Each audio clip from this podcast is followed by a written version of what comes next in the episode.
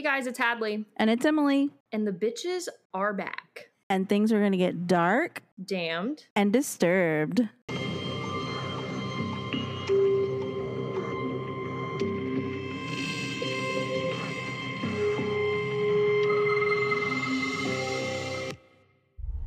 We got Doogie on location. Hey, we at the ball fields today. all fields. We're squeezing in recordings when and where we can. And by that I mean wherever Emily is and has good phone service. So Good But- times. Emily's on location and this is an Emily centric episode. So it is so far not liking to record this. So let's jump in while it's the signal's so good. Okay, guys. So today we're going to talk about the Bayou Strangler. Um, Ronald Joseph Dominique of Houma, Louisiana, confessed to 23 murders over the span of nine years. Uh, you want to know why? Oh Lord.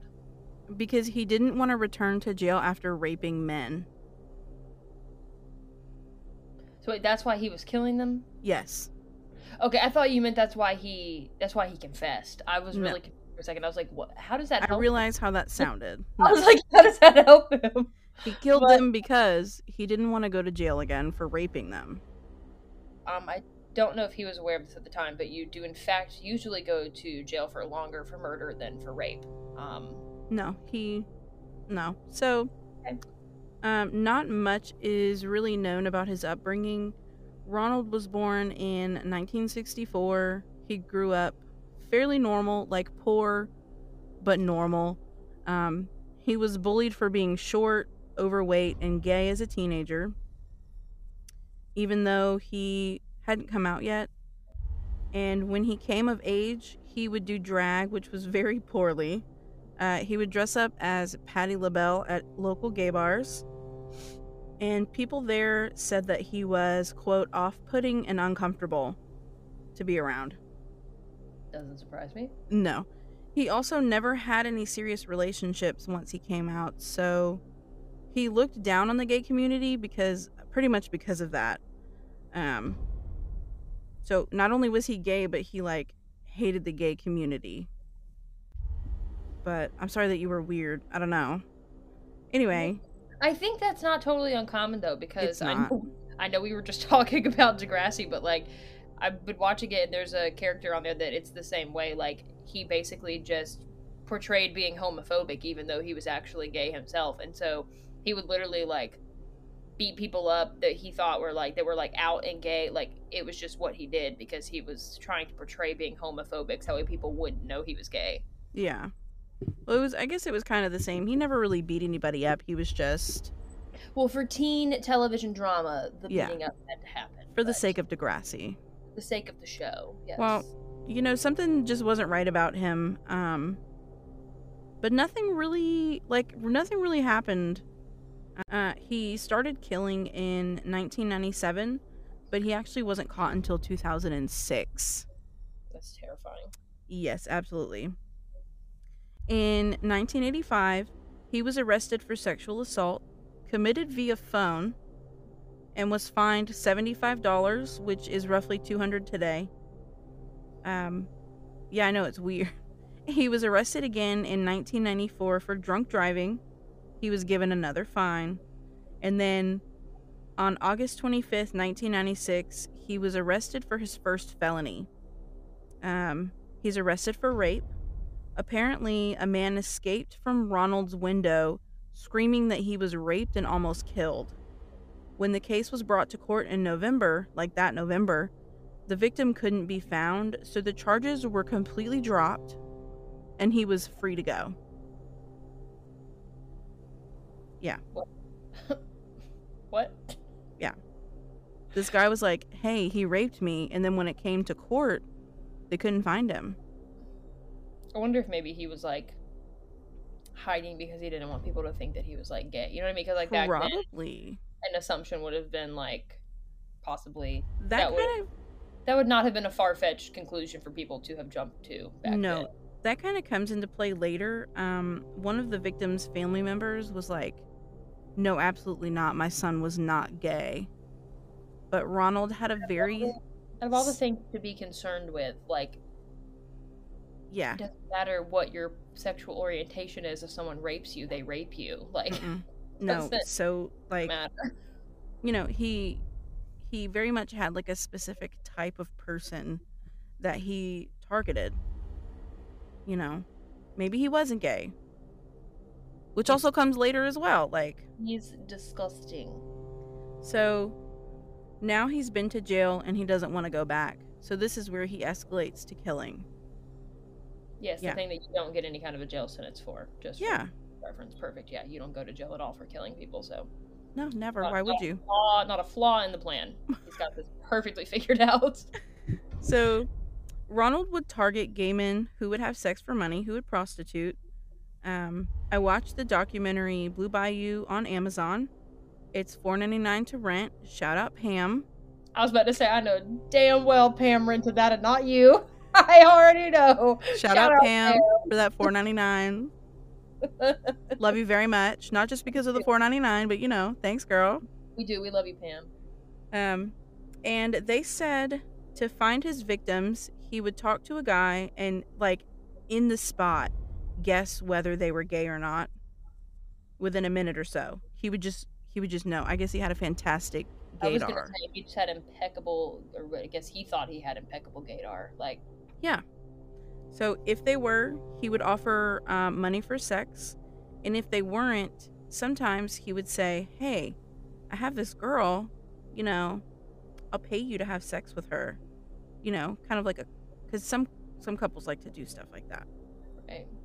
Um, so he would lure them back to his car or to his place, and there's where he would tie them up, rape them, and kill them. Uh, his main go-to was a short, stocky black man. Like he liked to go after like the short, kind of buff black men. Um, Ronald's first victim was David Mitchell. His body was found in July 1997 near Hahnville, I don't know if that auto corrected, but we're gonna go with it. My computer does it all the time. You're gonna learn very soon what Pages is gonna do to your documents, ma'am. Okay. Uh, Gary Gary Pierre's body was found six months later. Larry Ranson's body was found in July 1998, and his MO was the same every single time: uh, lure them, tie them up, rape, and then strangle them. Um, he would dump their bodies in sugarcane fields, ditches, and small bayous because this is all in South Louisiana. I just Um, want to point out though, they harvest sugarcane. Why would you dump them somewhere that they're they, literally it's going to be plowed? Like they're going they're going to take all of the Mhm. stuff that's hiding the body away. the thing about him, he's literally like hiding in plain sight. I just solved my own problem though. He can't possibly go to jail for any of these murders, so it, he's fine. He could put he could literally just like leave him Jay chilling at a bus stop, and he's totally fine. He's good to go. Yeah. Uh, excuse me, my apologies. Um, I completely forgot that he in fact will not be going to jail for any of the murders that he's committing. So I guess it doesn't matter where he leaves them. But like for real, in a sugarcane field, I mean, in his mind, he thought like he wasn't gonna get caught. I guess at some at some point they all think that. I re- I guess Mhm. it's a, they come a point comes a point where they're all like, they'll never know it was me. But Mhm. also, like I was gonna say as well, I feel like six months to find a body is both a long time, but also like not that long of a time because I know there are like. You know, like I know last night we recorded the Candyman episode, so the Candyman, like they said that there could be more victims that the bodies haven't been found yet. So it's just crazy to think that people can actually do this and leave so little of a trail that unless the body is found, there's no way to ever know. Their Yeah. families just spend their entire life thinking that that person just went missing. Mm-hmm. And there there were some families who in the documentary um they just knew like they were like "N- he wouldn't leave like you know he literally called me every single day if he was going to be late past 7 p.m he would call me like Yeah, well, I mean that's like how some of the parents were with the kids in the Candyman. Like they Yeah. were like, my son wouldn't mail me a postcard from Austin that said I got a job and left town. Like he wouldn't even go to like baseball practice without telling me goodbye. So all of a sudden, I'm supposed to believe that he just like up and moved to another place and got a job. Yeah, no. Uh, so, throughout the years, he's arrested for various crimes. And a more notable one, and I thought this was kind of funny considering what kind of person he, he is and like what crimes he committed. Um, in 2002, he was arrested after assaulting a woman at a Mardi Gras parade.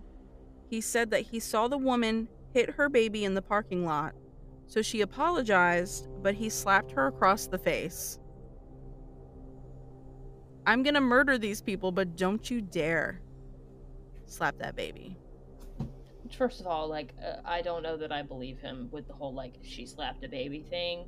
Um but he thought he was doing something. what a what a great um, contributing member of society. Yeah, fantastic. Across the face, not condoning the baby being slapped, but like, what? I don't know. He's he's not he's not okay. Okay, he's not okay. I so, I am not well after just being this far into this. I personally am not well. so. Well, over the span of nine years, he committed these murders. Uh, they were found in different parishes, and it took a little while for like all of these various parishes to start connecting the dots. And if anyone doesn't know, Louisiana doesn't have counties. We have parishes. You know, we're special. Yes, coming from the person who, you know, lives in Louisiana, you are in fact very special. For sure. She's digging in her nose. she's she's first, she's first knuckle deep in the nostril digging. For sure. Um, but finally, you know, they start connecting the dots and they're like, wait a minute, this could be the same guy murdering these people in all of these. Because he was like neighboring parishes down there, you know, neighboring counties. Yeah. In. Yeah. Pro- probably is the same guy. If you keep yeah. finding bodies in your sugarcane fields. And go- not only finding the bodies, but like finding the bodies in the same. The same manner, and it's also like very similar persons. Like short, mm-hmm. stocky African American men. Like, yeah, there's there's a little bit of a pattern that's starting to occur. It's not just like random people of no. all genders and races. Like, it's. Well, I mean, he he would you know he liked he there were some like white guys in there as well. Like there were, but his you know his he mostly just liked short, stocky African American men. Um, in March of 2005 the FBI finally assembles a task force so they connect all of these dots. The FBI comes in. It was made up of the FBI, Louisiana State Police, and then nine of the South Louisiana Parish Sheriff's offices. They were informed that 23 of the victims were homeless men who were all known for prostitution and drugs. Um, and they got a break in 2006 a man went to the police to report Ronald. He said that he was picked up by Ronald after being told, There's a woman, you know, I'll pay for you to have sex with her. This man was bamboozled. He was bamboozled. And I'm just going to go ahead and direct quote um, an article. It's from the Houma Times. We'll cite it in the show notes. Um, Wallace said, Dominique passed him several times in his truck along East Houma roadway before he stopped and offered him a ride. According to Wallace's account in the film, Dominique showed him a picture of a fictitious woman. As with most of his victims, the killer asked if Wallace was interested in sex with a woman and also presented the opportunity for drugs. Dominique took Wallace to a trailer at 2215 Bayou Blue Road and told him a convincing story that would allow the killer to tie him to the bed lying face down. I told him, You can talk a hole in your head. I'm not getting tied up, Wallace said. That's what Wallace said. He said, Wait a minute. Shout out Wallace. he said, Wait a minute. Mm-mm. You're not about to tie me up. I am not a rotisserie chicken. You will not be tying me up. not today. Um, Dominique, or as his friend, like um, Wallace's friend Chris DeVille, was murdered, Wallace came forward with details about how he got away. That the you know of how the serial killer of the night the serial killer picked him up. Without Ricky, maybe it would have taken longer to track the right suspect. He would essentially put us on the right path to the right suspect. Um, I didn't want to put too much in here from the documentary because, you know, you gotta go Right. watch. Like, you gotta go watch it. But Wallace actually explains his entire like the entire, um, how he felt. Deal. Yeah. All of the emotions, everything. You yes. mainly, mainly, mainly. Oh my gosh. mainly his like emotions and how he felt. Um, Ronald was arrested on December 1st, 2006, and he quickly confessed to the murders within three hours of being caught. He Yeah. really, uh, he really held it down to not want to go back to jail. Just Yeah. really. The the judge set an eight million dollar bond, uh, one million dollars for each of the eight cases that he was charged with. He pled guilty to murdering eight men, obviously. Mark Rhodes, the district attorney, said the death penalty sentence for Dominique would have been less traumatic for the killer, as he was petrified of serving jail time. He was sentenced to the eight consecutive life sentences on September 8th, 2008, and he's currently serving time in Angola. Uh, and I'll tell you, a couple families were absolutely not happy about this. They wanted the death penalty. They think that he should not be allowed to live in prison. Um, there was one gentleman who didn't want him to get the, the death penalty. And he, I guess he thought he was speaking for everyone whenever, you know, they were asking or like people were talking about it. And he was like, no, absolutely, he should serve his time in jail. And this other family, the same family um, of the guy who they were like, no, he's not gay. Um, they wanted him dead. And I feel like I would have wanted him dead too. I see both sides of it, hmm but because I am probably the most petty person on the planet, I'm very well aware of how badly he did not want to go to prison. So I personally love the idea of him sitting in there being absolutely miserable every single day, hating every single second of every day, because that to me, I, I also there are some cases where I'm like an eye for an eye, absolutely like, and so I, I, see both sides of it. I can understand like if it was me and my loved one had been murdered, I probably would be like, no, no, no, no, like he should, it should definitely be the death penalty because also this is a lot of people, like that's a pretty significant number of people that he killed. So, but I do, I get, I, I get it, like because I personally it gives me more joy knowing that he's literally sitting somewhere that he absolutely under no circumstance ever wanted to go back to hmm but he did it to himself he made his bed and he has to lay in it and so to me i'm totally content with him being in prison for the rest of his life because i know that's the last place on the planet he wants to be and I've been told Angola's a pretty terrible place.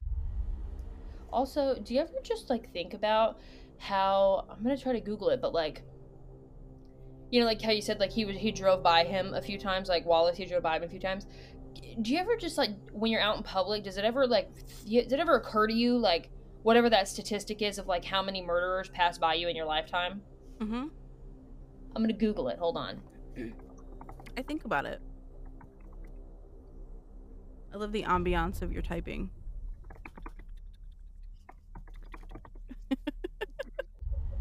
On average, you will walk past 36 murderers in your lifetime. Hopefully, the next time you do go past one, they'll say, No, not that one. Too good looking.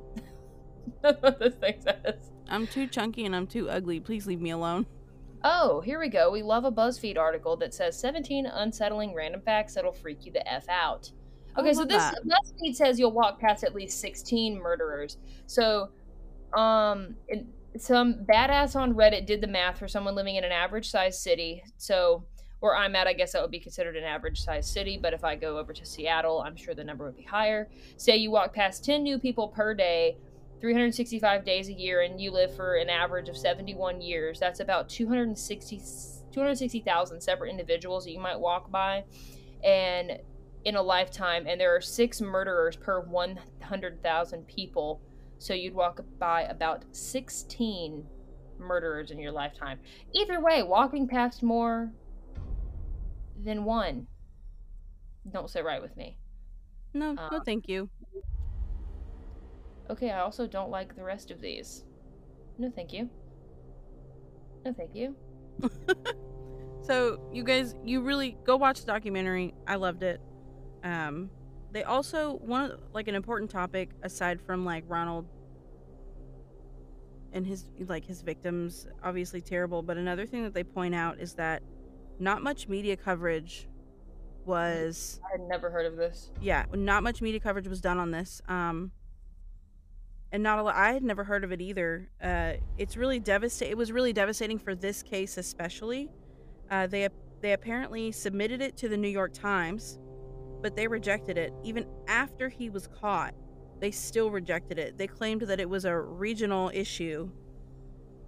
Eight Um, people died. What? What? Twenty-three people died. He got charged for eight people. Twenty-three people died. That's too. That no, no, no, no, no. a no. prolific serial killer and we have a country that is obsessed with serial killers And not only that, I do know that it has like been shown statistically that uh, minorities in this country, when they go missing, whether it you know like a person of color, whenever something happens to someone that's a person of color or a minority in this country, Mhm. they get far less representation in the media because like I know with the Gabby Petito case, which we're Emily's gonna cover that at some point, but um and shout out today because Brian Laundrie is dead, y'all. That makes me so mad, but yeah fortunately unfortunately unfortunately Yes. fortunately but like they are very underrep like the her case really shed a lot of light on it because there's a lot of indigenous people in that area where her body was found that have also gone missing but so that to me like this just kind of brings it back to that um it does but maybe that's why they rejected it because it's not you know Yeah.